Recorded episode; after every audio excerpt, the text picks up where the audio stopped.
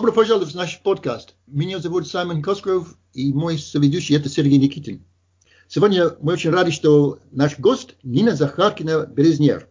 Нина является соучредителем и директором французской НКО «Destination Est».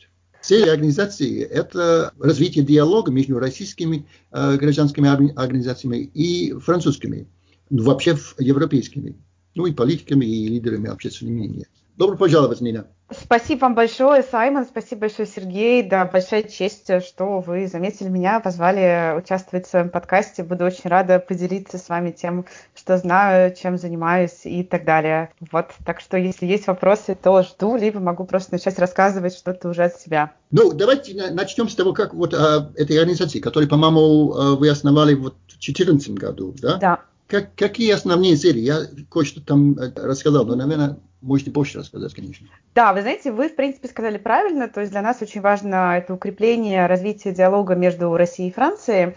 Но э, мы концентрируемся в России действительно на гражданском обществе, а во Франции скорее мы э, фокусируемся на общественно-политических кругах, то есть экспертно-политические круги, в которые входят разные think-танки, входят разные э, ученые, политики в том числе, потому что для нас важно э, привлекать общественность французскую к тому, что происходит в гражданском обществе в России. И, собственно, мы считаем, что, конечно, мы могли бы нашей аудитории сделать там, студентов или просто общественность, но кажется, что проще привлекать э, экспертов, экспертное мнение и, например, журналистов, через которые потом все это распространяется уже на общественность.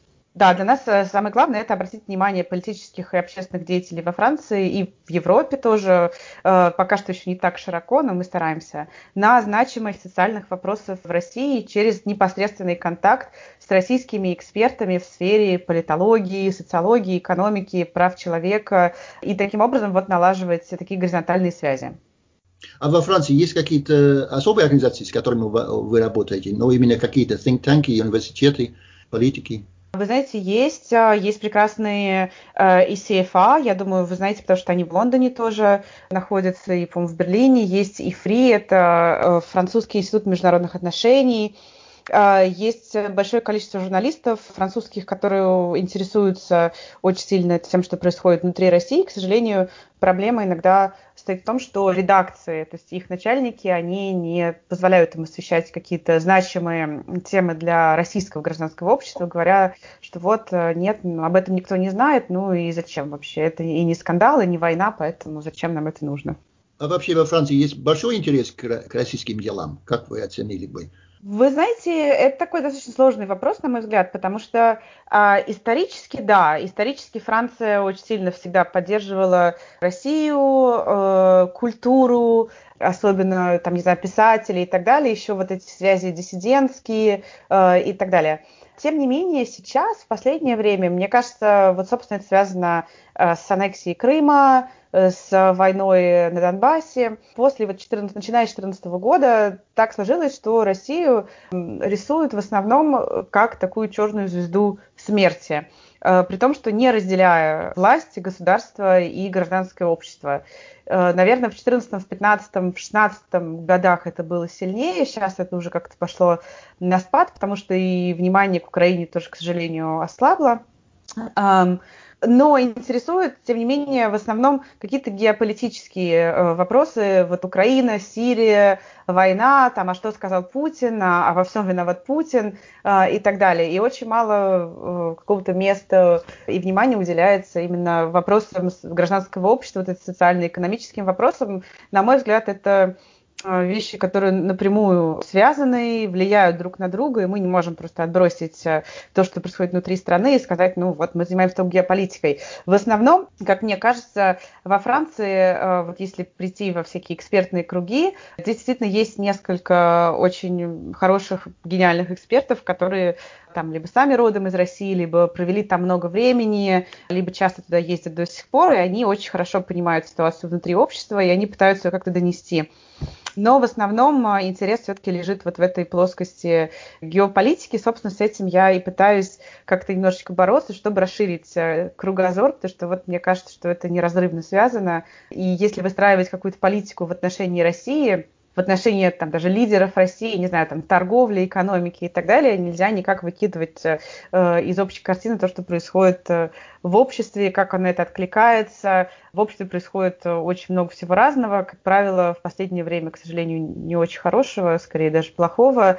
Э, и, соответственно, мне кажется, что политические общественные круги во Франции должны об этом знать, должны об этом заявлять, э, и потому что все-таки именно их слушают обычные люди, там студенты и так далее. Соответственно, если об этом, если это кажется достаточно важным каким-то высоким политикам, то, соответственно, это будут обращать внимание и обычные люди.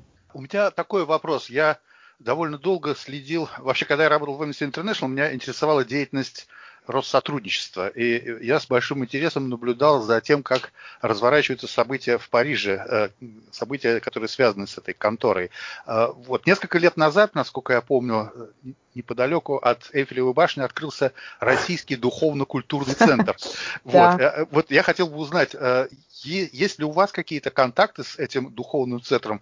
Значит, я помню, когда он открывался, то там официальные новостные каналы прямо, значит, плакали от радости и говорили, что этот светлый день запомнился парижанам надолго. Вот скажите, есть ли у вас какие-то контакты с этими вот такими прогосударственными конторами? Потому что есть Центр науки и культуры, да, э, может быть, это то же самое, что и этот же духовно-культурный центр. Э, вот какое-то, какие-то идеи у вас есть на, на тему сотрудничества с ними или э, это официоз? Вообще это известный рассадник шпионов. Вот, он находится недалеко от всех ну, разных министерств, Э, в, в Париже. Вот, и в принципе это считается, да, то, что там сидят шпионы и слушают все. Но так как это территория Российской Федерации, как мы знаем, то никто с этим ничего поделать не может, к сожалению. А, я там была единственный раз на свадьбе. Больше никаких контактов у меня не было, и, если честно, я надеюсь, что и не будет. Я не знаю, что, что там происходит, кроме того, что, да, это шпионы, и все-таки, на мой взгляд, по-моему, пытаются приличные люди как-то обходить стороной это место. И смотрится достаточно дико, потому что действительно вот э, такой купол а, и Эйфелева башня неподалеку. Ну, не знаю, на мой взгляд, немножко режет глаза все же. Это вот непривычный такой парижский пейзаж. А вот скажите, я опять же, в свое время очень живо интересовался тем, существует ли российский НКО э, в других странах. И я помню, что было, э, значит, некое НКО, которое открыло свои филиалы в Нью-Йорке. Я даже встречался с э, Миграняном, он был руководителем mm-hmm. этой самой. А в Париже была такая мадам Нарочницкая.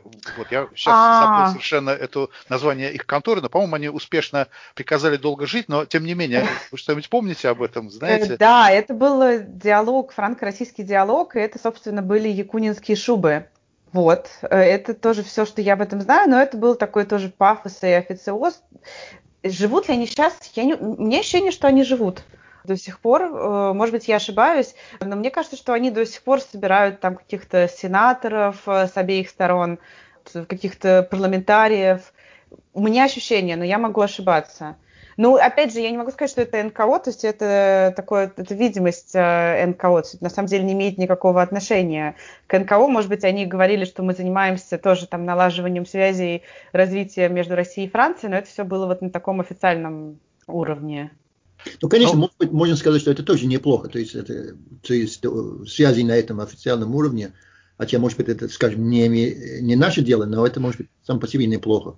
Да, ну не знаю, мне кажется, что здесь это была такая именно пропаганда того, что в России у нас все прекрасно. Вот давайте мы вывезем наших сенаторов в Париж, обсудим, как все прекрасно, какое, какая власть в России замечательная, значит, какой у нас сильный лидер и так далее. Вот мне кажется, это было ровно об этом.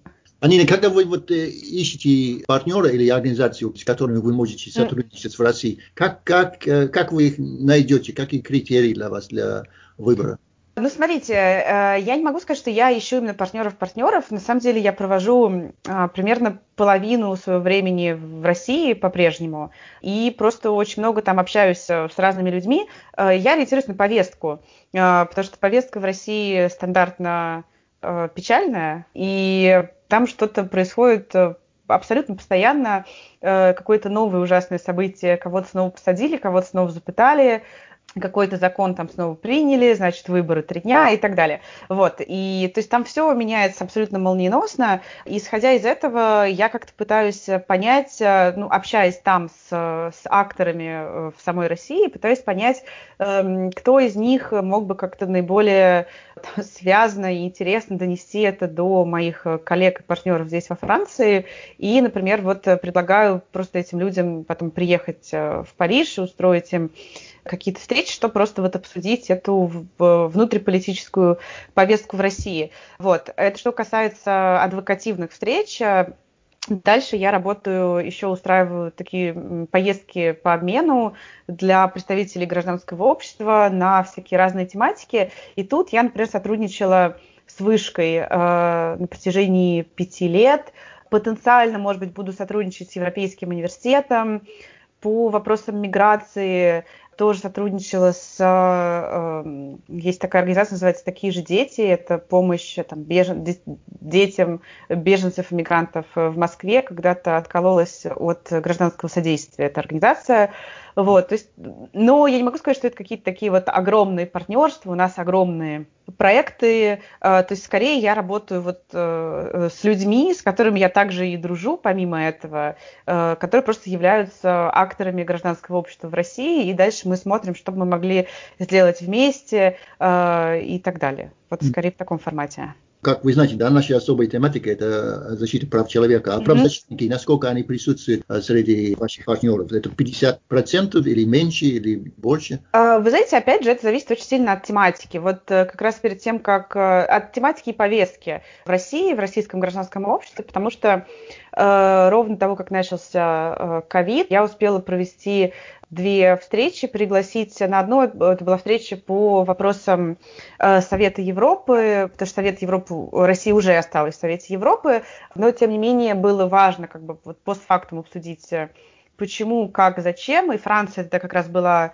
председателем в Совете Европы. Я пригласила, например, Юрия Джибладзе, Наталью Таубину, э, и Марину Агальцову из мемориала юриста, Собственно, вот это как раз были правозащитники, и мы обсуждали важность того, что Россия, почему России необходимо оставаться в Совете Европы, вот эти международные нормы, как, как это влияет на российское общество там, в целом, Европейский суд по правам человека и так далее. Вот. После этого, например, я пригласила Светлану Шмелеву и Марию Эйсмонт, и мы тоже много очень говорили про политических заключенных, про дело Константина Котова, и так далее. То есть вот так получилось. А, при этом так получилось, потому что это просто было вот очень важно э, в тот момент э, в России. Там еще дело сети было, мы тоже, естественно, о нем говорили.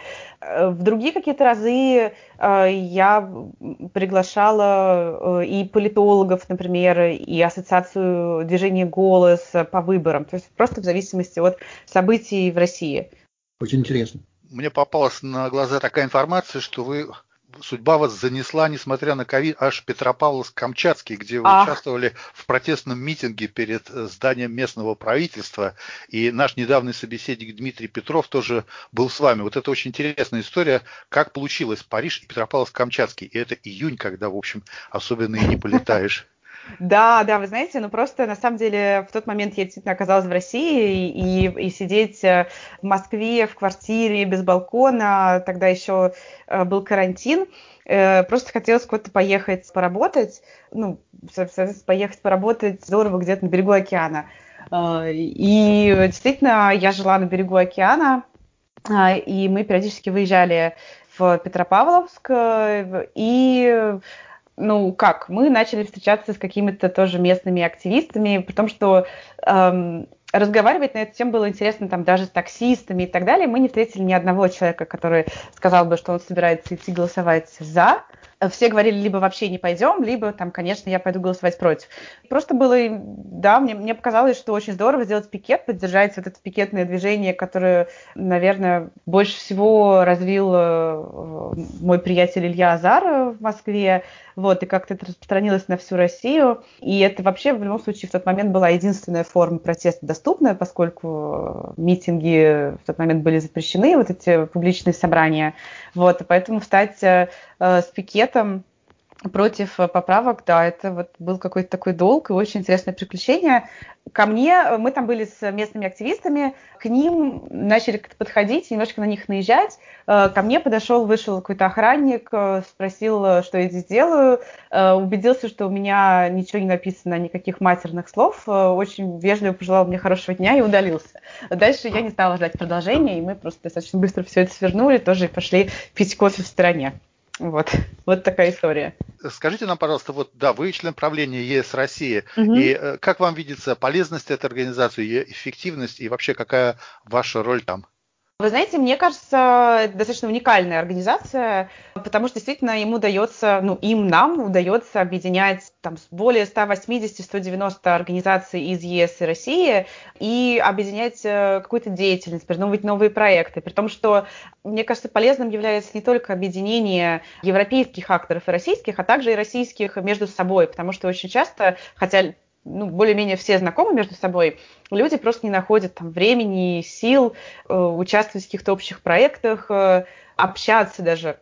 А тут э, вот с помощью форума э, у них есть такая возможность. К сожалению, в этом году не получилось провести э, лично нашу генеральную ассамблею, но мы надеемся, что в следующем году все-таки это получится. Но, тем не менее, в этом году даже э, онлайн участвовало, по-моему, 120 человек, и тоже происходило постоянное общение и так далее. Вот, дальше вот про свою роль меня, например, очень сильно интересует э, несколько... Вообще меня интересует очень много, естественно, вопросов, связанных с Россией, но а, я фокусируюсь очень сильно на муниципальной политике. А, собственно, я еще во Франции начала организацию школы по муниципальной политике еще 6 лет назад, потому что мне показалось, что это какое-то, что это что-то, что может в итоге э, выстрелить в плане представления гражданского общества и так далее. То есть тогда еще даже не было избрано муниципаль... независимых муниципальных депутатов в Москве, не в Питере. Это были все только активисты. Вот. А сейчас, когда уже есть муниципальные депутаты и по всей России тоже.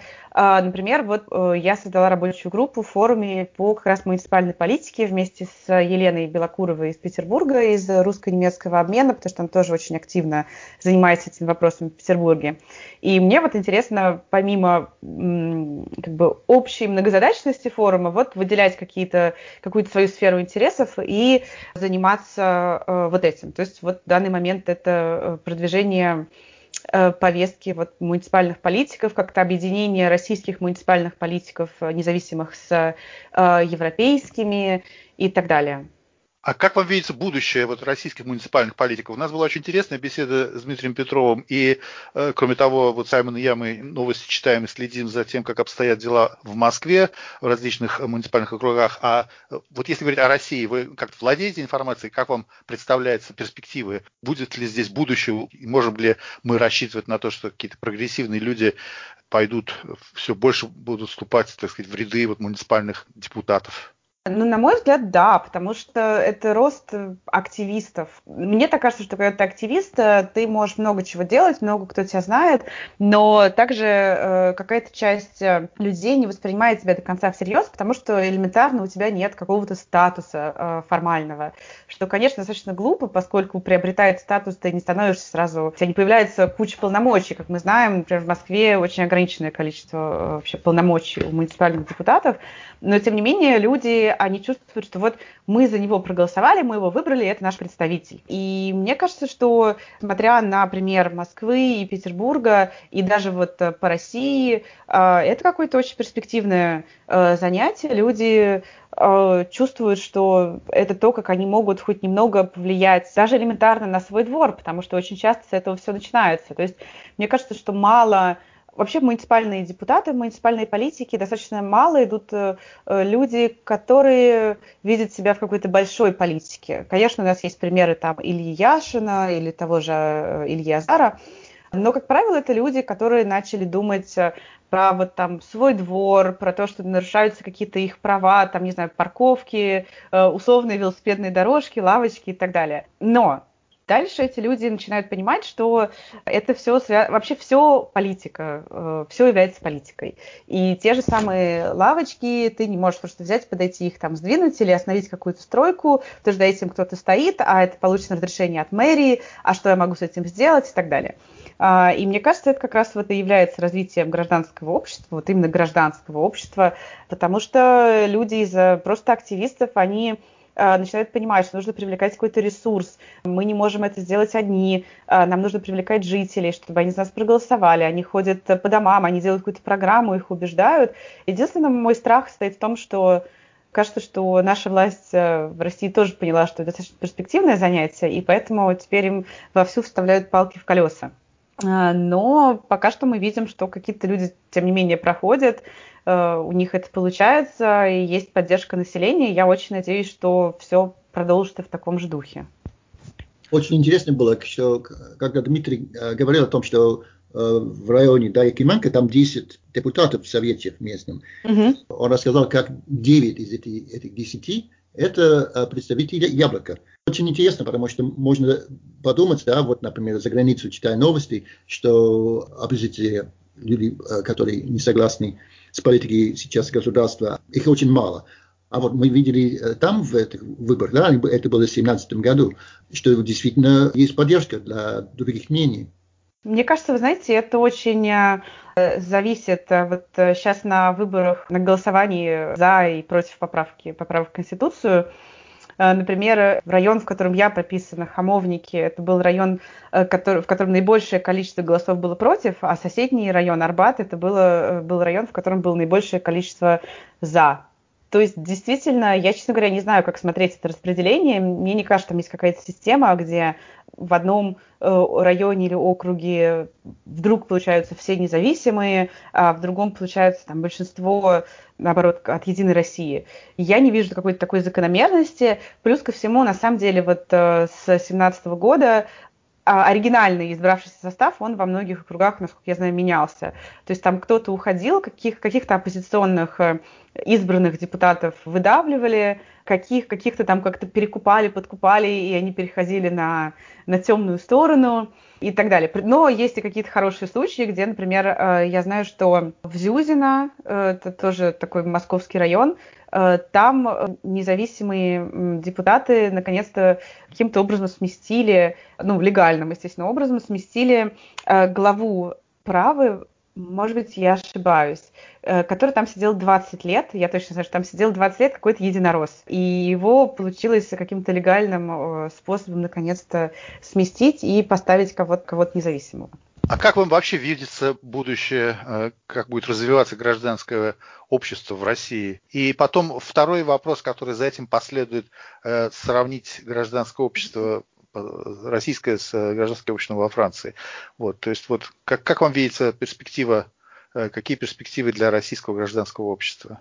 В данный момент, мне кажется, все очень печально. Я считаю, что гражданское общество, безусловно, у нас очень сильное. Это очень сильные люди, которые на протяжении многих лет э, борются за свои права, при том, что поколения сменяются, появляются молодые студенты. Вот мы знаем, что когда были московские протесты э, летом 2019 года, там на улице выходило очень много прям вот даже, может, старшеклассников или юных студентов, которые уже тоже начинают понимать, что такое какой-то гражданский долг, э, и начинают всем этим интересоваться смотрят э, расследование Навального и так далее. Это позитивная тенденция, что это не заканчивается на э, людях, э, не знаю, которые начинали работать в 90-х, когда сами были молодыми, сейчас, соответственно, э, им уже там, на, на 30 лет больше, и они то, то, тоже до сих пор продолжают, но сил у них уже меньше, надежды меньше и так далее.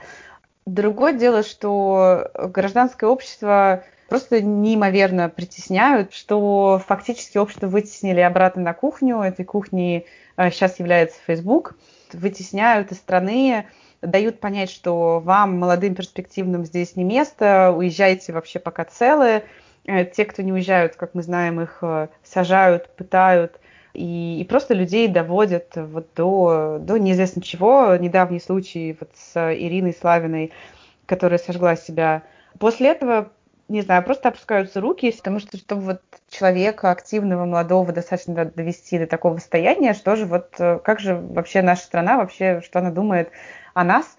Вот. Сейчас в связи с ковидом и с карантином мы видим, что вообще нет никакого пространства, э, пространство абсолютно сжалось, э, и даже элементарно задерживают за э, пикеты, э, что вообще является нонсенсом.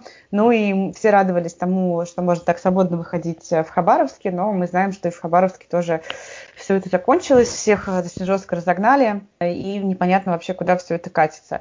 Во Франции, естественно, все гораздо лучше, хотя, хотя тоже, как вы знаете, здесь были эти желтые жилеты, которых очень э, грубо разгоняли, они сами тоже были не ангелами, там вначале они били витрины и так далее. И очень любопытно, я общалась э, с мэрией Парижа на этот счет, которая говорила, что с одной стороны они, естественно, поддерживают э, любое гражданское общество. Они считают, что люди имеют право, они должны выходить на улицы, если они чем-то недовольны, если им есть что сказать. А с другой стороны, они говорили, ну да, но мы вот очень переживаем, поскольку мы мэрия Парижа, мы хотим, чтобы люди выходили, но если вот они разрушают, э, бьют там какие-то витрины или разрушают автобусные остановки, ну вот это же нам потом нужно за это платить, и мы вот прямо не знаем, что делать. Мы как бы и с тем, и с тем лагерем, и поэтому фактически мы нигде. Вот, э, ну, во Франции просто исторически, здесь, мне кажется, это прививается еще в школе, то, что какая-то свобода, свобода мысли, рассказывают про твои э, про твои права, про то, как бы, на что ты можешь претендовать. Э, здесь очень легко объединиться в так называемую ассоциацию, это вот НКО, как раз и эти НКО существуют вообще по любым поводам, э, эти ассоциации. Э, там это может быть кройка и шитье, это, не знаю, может быть э, э, какой-то там футбольный клуб для родителей, это может быть что-то политическое. То есть, например, все все большие НКО, например, Amnesty International, это тоже ассоциация, но также вот и э, кройка и шитье, это тоже ассоциация. То есть это здесь абсолютно на всех уровнях люди начали немножко беспокоиться в связи с э, достаточно жесткими разгонами э, митингов э, вот этих желтых жилетов. И те же сотрудницы мэрии мне сказали, что если там 10 лет назад они могли совершенно спокойно пойти на какую-то акцию, мирную акцию с своими детьми, сейчас они боятся, потому что у них уже складывается ощущение, что они находятся в Южной Америке, и детей они своих туда брать не хотят. Вот. Но, в принципе, естественно, здесь гораздо больше свободы, Э, хотя тоже есть некоторые вопросы к политике Макрона. А вот если говорить о свободе слова, то э, мы все сейчас читаем новости и знаем эту трагическую историю с Самуэль Пати, если я правильно произношу фамилию учителя, который был э, убит. И да причина убийства вот как раз объяснение, что объясняя, объясняя детям такую ценность, как свобода слова, он э, демонстрировал карикатуры на пророка, чем, э, собственно, вот как говорится, как предполагается, и вызвал э, неприязнь, мягко говоря, и, и зверскую атаку со стороны человека, который лишил его головы. Вот э, в России, значит, тут, конечно, я еще не читал комментарий, но я могу легко предположить, что поднимется вой по поводу оскорбления чувств верующих. Вот как видится грань между э, свободой слова и какими-то, вот конкретно в этом случае, как, как здесь, на ваш взгляд, действительно ли это было злоупотребление свободы слова, если такое вообще возможно, или это неадекватная реакция? Не-не, ну это, безусловно, неадекватная реакция. Во-первых, ну, любое убийство, оно не, это не может быть адекватом изначально. И мне кажется, что э, это совершенно дикая зверская история. Учитель, это, это было в школьной программе, он демонстрировал детям, ну, действительно, это, это свобода слова, он не призывал, он не призывал никаким убийствам, а ничему, э, просто, ну, вот это есть в школьной программе, и, и, и вот эта вся история, которая произошла с Шарли Эбдо, уже несколько лет назад, э, когда расстреляли э, редакцию. Ну что здесь э, скажешь? Естественно, французское общество все-таки оно там а, основ, одна из основ это вот все-таки свобода слова. Если кто-то пытается этому помешать такими зверскими способами, знаете, я даже не знаю, что здесь сказать, потому что ну, для меня достаточно очевидно, что это свобода слова, свобода э, самовыражения, как можно лишить кого-то жизни за это, мне трудно себе это представить. И большинство, ну, во Франции придерживаются такого же точно мнения, да, что это свобода слова, совершенно дикая история. Более того, кажется, что это был э, какой-то чеченец, э, который это сделал. Да, родившийся в Москве. Ну, наверное, еще показатель тот, что уже в пятницу вечером э, сам Макрон прибыл на, в то место, где произошла эта трагедия, и э, он достойные слова там сказал. То есть это э, очень Э, показательная реакция со стороны властей. И если сравнивать две наши страны, то, наверное, э, здесь как-то мы хотим, чтобы было как в Париже, вот в этом плане. Ну да, да, да. К сожалению, от наших властей очень редко дождешься чего-либо. Если честно, я не знаю, э, вот на самосожжение Ирины Славиной отреагировал ли как-то Путин, высказался ли он как-то по этому поводу, или хотя бы Песков. Я не знаю, я этого не отследила, но да, к сожалению. Но вы знаете, я хочу заметить, вот переключаясь на Францию, что э, вот этот акт, который сделала Ирина Славина, он прошел э, фактически незамеченным во Франции также. И мне кажется, это очень грустным. И опять же, это показывает вот отсутствие большого интереса к внутренней политической жизни в России, потому что ну, то есть это, э, это достаточно вопиющий акт, акт, который призван в том числе обратить на себя внимание мирового сообщества. Тут, к сожалению, это прошло немножечко мимо и не получило никакого достойного внимания. И я могу привести еще один пример, э, когда как раз выносился приговор по делу в сети в феврале, э, в то же самое время акционист Павленский э, выложил видео сексуального характера кандидата в мэры Парижа от правящей партии.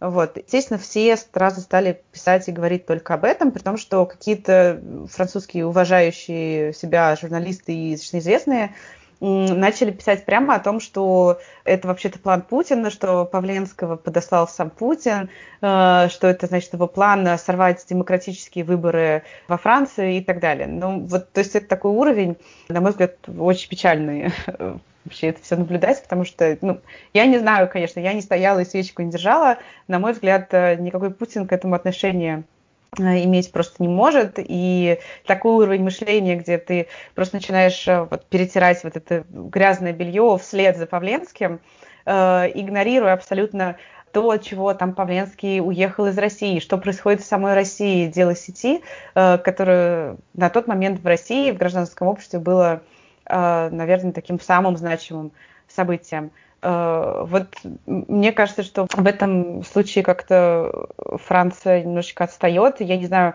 мне кажется, в Германии, может быть, э, люди как-то больше обращают внимание на то, что происходит в российском гражданском обществе. Мне бы хотелось, чтобы Франция тоже туда как-то стремилась.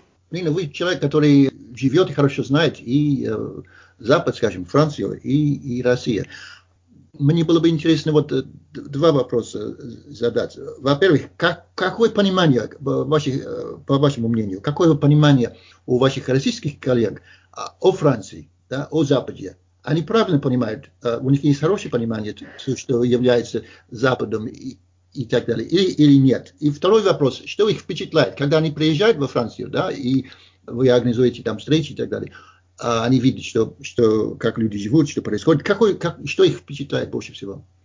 Вы знаете, по поводу понимания, нет, мне кажется, не всегда они хорошо понимают политику Франции, то, как устроено и живет общество.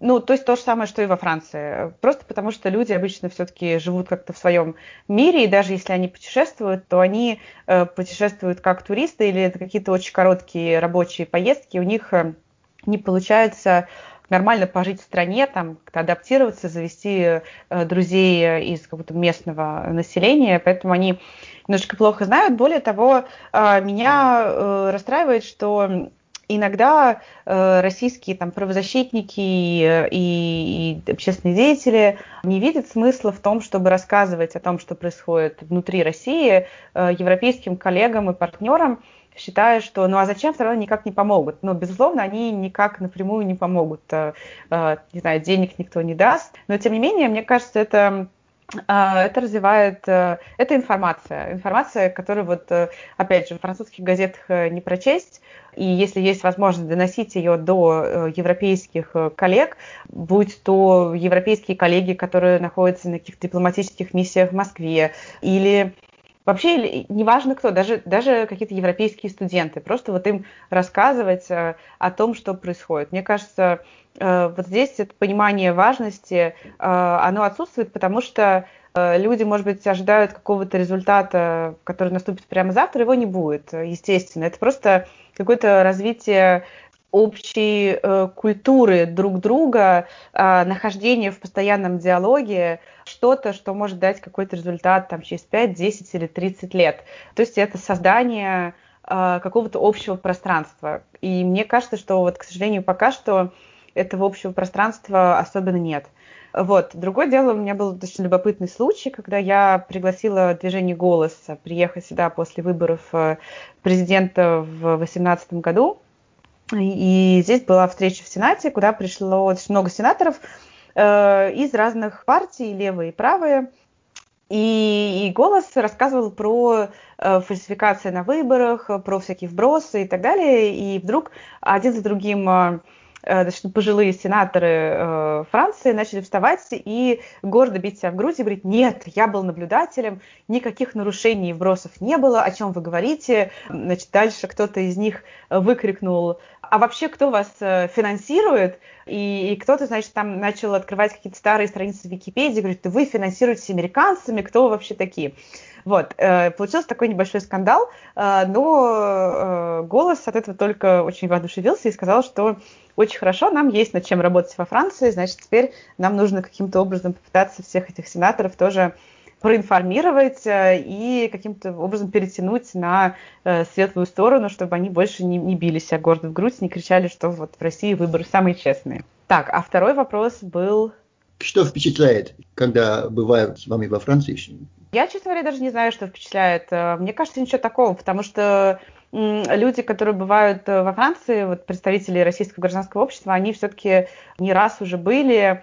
Я думаю, это зависит от тематики. То есть, например, э, поездки, которые я устраиваю, а, там, недельные или двухнедельные, на, на тему там, муниципальной политики, вопросов миграции и так далее. Тут мы встречаемся с французским тоже гражданским обществом, НКО или там представителями мэрии и просто слушаем, что они, как они работают э, в этой сфере. И тут, конечно, есть много удивлений, новых впечатлений, новой информации, но это на таком сугубо профессиональном уровне, э, где люди там говорят, о, там, а, не знаю, у вас вот такой закон, у нас такого закона нет но это не какое-то общегражданское что-то, это вот конкретика там в муниципальной политике, не знаю, там, как э, передвинуть одну лавочку, э, вместо нее поставить три лавочки, там, или построить детскую площадку, или, э, не знаю, как обращаются с мигрантами здесь. При том, что, ну, на самом деле, вот в плане программ с мигрантами наверное, люди очень удивляются тому, что беженцы э, там, из Сирии и так далее, они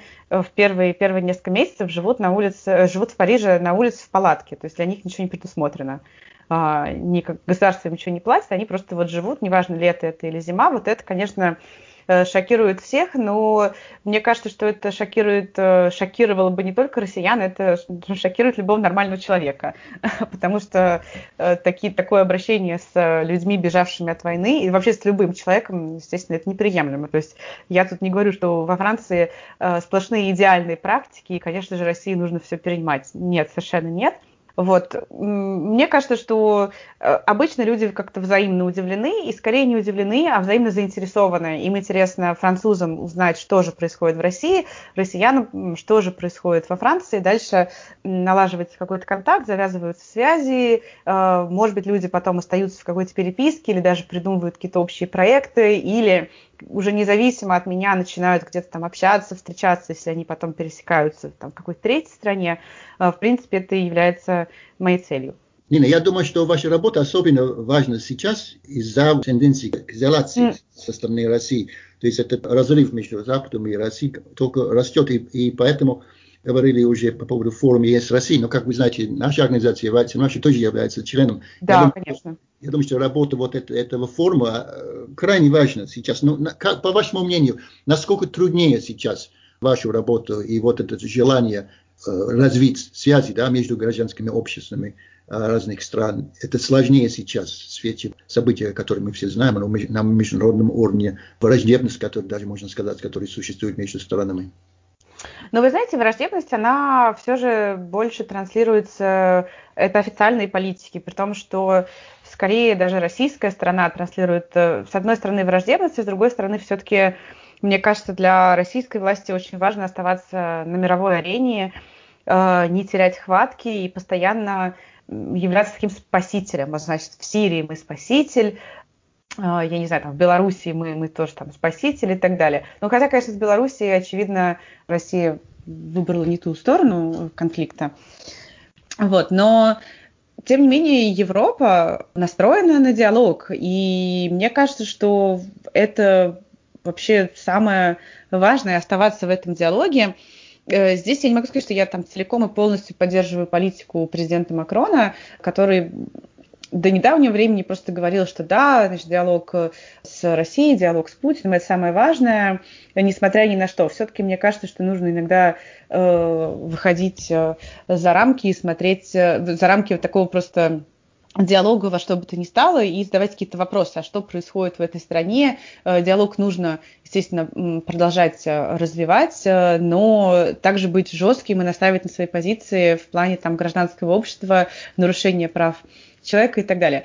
Но вот недавно в связи с отравлением Навального новичком все-таки Макрон достаточно жестко высказывался, но как мы знаем, Путин смеялся ему в лицо, говоря, что, э, наверное, Алексей Навальный сам съел новичок и сам, сам решил себя отравить.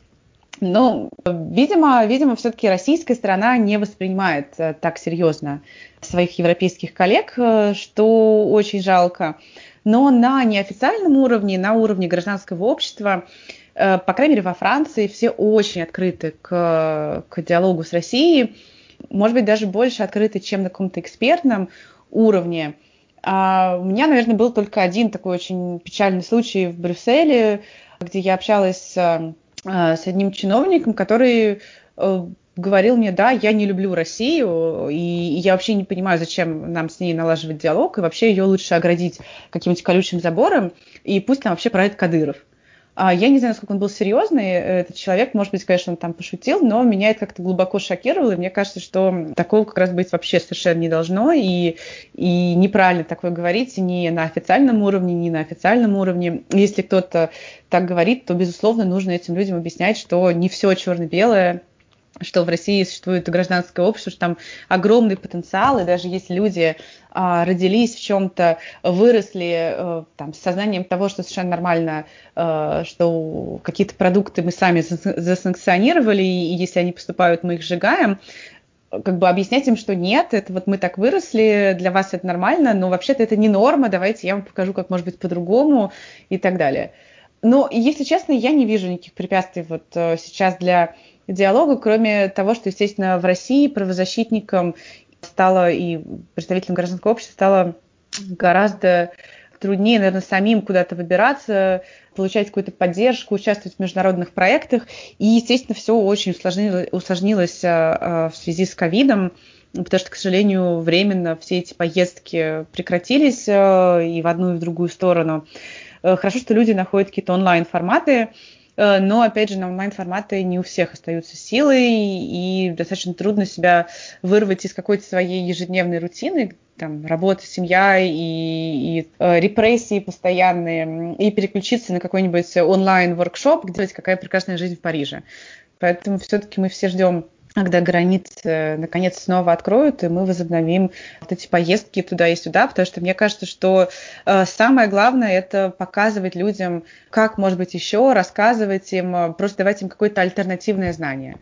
Как вы попадали изначально во Франции? Вы знаете, совершенно случайно, на самом деле. Я до этого три года училась в Праге. Я уехала из России 13 лет назад. Уехала с целью забыть, э, вообще не вернуться, потому что ужасная страна, ужасное общество и так далее. А, и после... А, вообще у меня образование в России я училась на журфаке МГУ, а потом в Праге я училась на графического дизайнера. И поэтому я графический дизайнер, никакого отношения к там, политике, политологии я не имела. И э, приехала в Париж просто потому, что Прага мне показалась уже какой-то слишком маленькой, хотелось больше развиваться, больше амбиций, э, и к тому же там Париж все-таки известен своими дизайн-студиями. Ну и, собственно, таким образом я приехала и там нашла работу в дизайн-студии, а дальше уже завертелась и закрутилась. Нина, скажите, а вот перед тем, как э, вы перебрались в Париж, э, у вас вы работали в мемориале. А расскажите немножко, потому что я вообще даже вот как-то так получилось, что никогда с вами не пересекался в Москве. А расскажите немножко о том, чем вы занимались в мемориале. Да, вы знаете, это было не перед тем, как я перебралась в Париж, это было во время уже моей жизни в Париже, и Это получилось совершенно случайно, потому что я планировала на лето поехать в Москву э, и э, написала в мемориал и спросила, не нужна ли мне просто какая-то помощь. Потому что, собственно, э, почему я провожу так много времени в России, занимаясь, э, живя за границей, занимаясь за границей э, какой-либо проблемой, очень важно оставаться в контексте и, и быть там постоянно. Потому что как только ты выпадаешь из контекста, ты уже, ну, как ты теряешь наверное, легитимность в, в занятиях, в изучении этой проблемы. Вот. И, ну и, собственно, так получилось, что я списалась э, с Александром Черкасовым, он сказал, да, да, конечно, всегда нужна помощь, приезжайте. Э, дальше, это было с 15 по 18 год. Э, первый год я туда приезжала, наверное, несколько раз и просто как волонтер работала. Потом так получилось, что, собственно, я нашла деньги на проект, который мы делали с Александром Черкасовым. Этот проект был по Второй Чеченской войне, по насильственным исчезновениям, пыткам и безнаказанности. Вот, мы прозанимались э, три года этим проектом, после чего э, поставили временно его на паузу. Э, думаю, что если у меня будет еще время когда-то снова к этому вернуться, я бы очень хотела, поскольку на самом деле Чечня это такой как мне кажется, регион России, который наиболее четко показывает вот э, все, что происходит по всей России, потому что там есть абсолютно все э, собрано из разных концов. Э, при том, что еще для меня очень важным является вообще донесение как раз в Европе мысли того, что Чечня это все-таки часть России, и Кадыров это тоже часть России, а Россия это тем временем там, часть Совета Европы. И вот как э, такие вещи могут между собой сочетаться, непонятно. Собственно, после того, как э, война в Чечне закончилась, э, про, про, Чечню и про то, что там происходит каждый день, вот эта вся безнаказанность, об этом в Европе как-то перестали говорить. И если поднимаешь вопрос о Чечне, то говорят, ну а чего Чечня, война, войны же уже нет, и все. Э, вот когда случились преследования ЛГБТ, ЛГБТ-сообщество во всем мире, оно очень хорошо этот вопрос подняло везде, и, слава богу, об этом снова заговорили. Но помимо этого, про там права женщин, про, не знаю, там каких-то оппонентов Кадырова, которых каждый день пытают, про, про журналистов, которым подбрасывают наркотики, их потом сажают на три года ну, никто, никто вообще об этом не говорит. Про Аюба Титиева, который возглавлял Грозненский офис э, мемориала, слава богу, тоже удалось каким-то образом раскрутить. Э, до самого высшего уровня, и об этом заговорили, и в итоге написали там все европейские газеты и так далее. Вот. Но просто мне кажется, что очень важно обращать внимание на то, что вот есть такой Рамзан Кадыров, который творит абсолютно неизвестно что в Чечне. Э, я ходила тоже недавно в мэрию Парижа разговаривать про, э, про права человека, и мы думали, что можно было бы сделать про права женщин. Э, в Париже вот про в, России какую-то конференцию привести каких-то правозащитников. А, и я упомянула женское обрезание. А, так вот, девушки в мэрии Парижа, они сказали, женское обрезание, ну это же в Африке. Я говорю, нет, это вот в Чечне. Э, на Северном Кавказе это происходит регулярно. Они просто даже не поняли и не поверили вначале. То есть э, для меня важно, опять же, вот как-то информировать об этом. И я очень благодарна, собственно, что э, я работала с мемориалом. Я не буду сказать, что я работала прямо в мемориале. Скорее, я работала вот отдельно с Черкасовым над этим исследованием. Но вот за эти три года я очень сильно погрузилась в эти вопросы, очень много узнала. И сейчас при каждом удобном случае вот пытаюсь как-то рассказывать тоже людям о том, что происходит в Чечне. Очень интересно. Есть отделение мемориала во Франции, потому что я знаю, что есть в Германии. Да, да, да. Они только что открыли, но э, скорее это международный мемориал, то есть это связано с историей, с изучением э, ГУЛАГа и так далее. Потому что я работала именно в правозащитном центре, потому что Александр Черкасов возглавляет э, правозащитный центр мемориал э, в Москве. Вот, то есть к исторической памяти я не имела никакого отношения, скорее вот к памяти, к исторической памяти в войне, да. Но мемориал во Франции открыли где-то наверное, полгода назад официально зарегистрировали. Но, насколько я знаю, все-таки это не про войну, а это вот больше про историческую память. Может, последний вопрос по поводу э, Чечни, о котором вы, вы говорили. Да, вы видите какой-то, там какая-то возможность да, у, у, улучшения ситуации? Честно говоря, нет, совсем. Не могу сказать, что являюсь каким-то экспертом по Чечне, но мне просто кажется, что для того, чтобы ситуация улучшилась на Кавказе, Э, ситуация должна улучшиться вообще в России. Э, в России проблема в том, что отсутствуют какие-либо институты. И то есть там существует совершенно точно имитация институтов, имитация какой-то деятельности, но пока отсутствуют институты, пока отсутствуют, э, не знаю, судебные реформы, пока у нас суды э, не будут независимыми и так далее, я не вижу ничего хорошего, что произошло в ближайшее время в России. Соответственно, ну, я думаю, до Чечни докатится в последний момент. Наверное, Кадыров сидит в Чечне, э, пока Владимир Путин у нас президент. Какой там между ними, есть ли какой-то договор, контракт, я, честно говоря, не знаю. Единственная возможность улучшения ситуации какой-либо на Кавказе, мне кажется, это как раз в гласности, в информировании. И в этом смысле вот и мемориал, и правовая инициатива э, делают очень много для, для защиты, собственно, прав жителей и э, обращаются в Европейский суд по правам человека. И несмотря на то, что вся эта безнаказанность, она тем не менее продолжается, может быть, жители хотя бы получают какую-то компенсацию. Но опять же, к сожалению, и пытки, и нарушения прав человека, они продолжаются, потому что Европейский суд по правам человека, он ни для кого не указ, и на законодательном уровне ничего не меняется. Ну, это очень интересно, то, что вы говорите, потому что, насколько я понимаю, да, обычно люди говорят, что э, ситуация в Чечне намного хуже, чем в России в целом. А, а вы, э, кажется, мне э, говорите, что он характерен в каком-то смысле. Ну, мне кажется, Чечня просто она собрала в себе все, все проблемы, которые есть в России. То есть, конечно, это, это гораздо хуже, но это является такой вот точкой притяжения вообще всего. Вот, вот как, какой бы э, ад можно было представить в России, э, может быть, это будет не везде в России, но в Чечне это будет точно. То есть это прям вот такой концентрированный ад, на мой взгляд.